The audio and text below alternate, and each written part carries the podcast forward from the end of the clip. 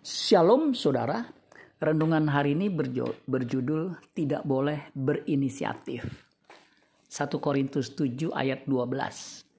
Kepada orang-orang lain aku bukan Tuhan katakan kalau ada seorang saudara beristrikan seorang yang tidak beriman dan perempuan itu mau hidup bersama-sama dengan dia, janganlah saudara itu menceraikan dia seorang suami yang beristrikan seorang yang tidak beriman dan perempuan itu mau hidup bersama dengan dia, Rasul Paulus katakan suami yang tidak beriman, maksudnya suami yang beriman tidak boleh menceraikan istrinya itu.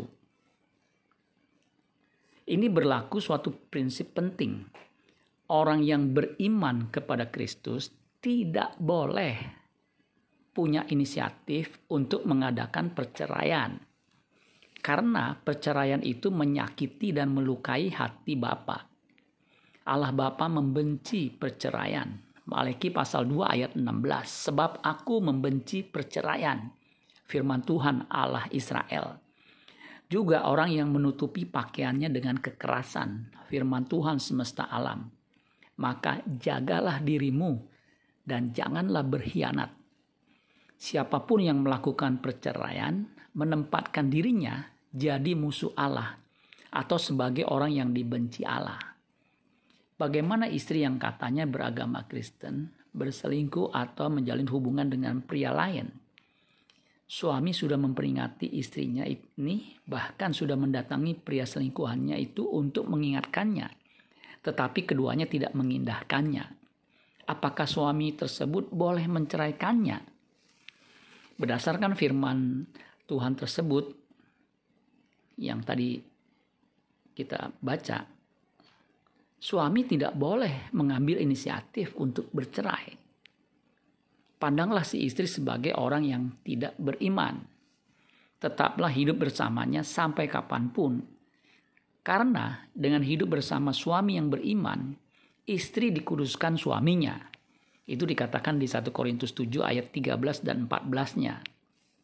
Jadi ayat selanjutnya mengatakan ayat 13 dan kalau ada seorang istri bersuamikan seorang yang tidak beriman dan laki-laki itu mau hidup bersama-sama dengan dia, janganlah ia menceraikan laki-laki itu.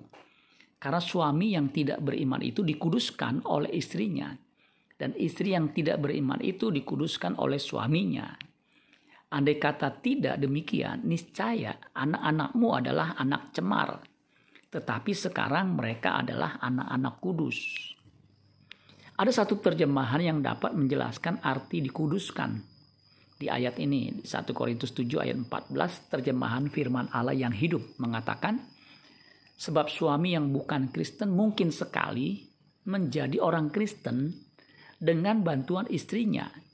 Dan istri yang bukan Kristen mungkin sekali menjadi orang Kristen dengan bantuan suaminya. Kalau keluarga terpecah-pecah, anak-anak dalam keluarga itu mungkin tidak akan mengenal Tuhan. Tetapi keluarga yang tetap utuh mungkin sekali dengan rencana Allah mendatangkan keselamatan bagi anak-anaknya.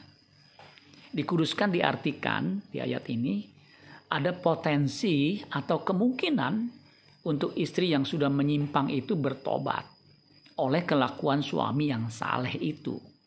Selama mereka tidak bercerai, istri masih ada kemungkinan untuk dikuduskan atau dimenangkan kembali oleh suaminya. Sebaliknya, jika suami bercerai dan kawin lagi dengan wanita lain, maka si suami menempatkan dirinya sebagai orang yang dibenci Allah dan ia tidak ada peluang untuk menyelamatkan istrinya karena ia sendiri hidup menyimpang dari firman Allah. Amin buat firman Tuhan. Tuhan Yesus memberkati. Sola Gracia.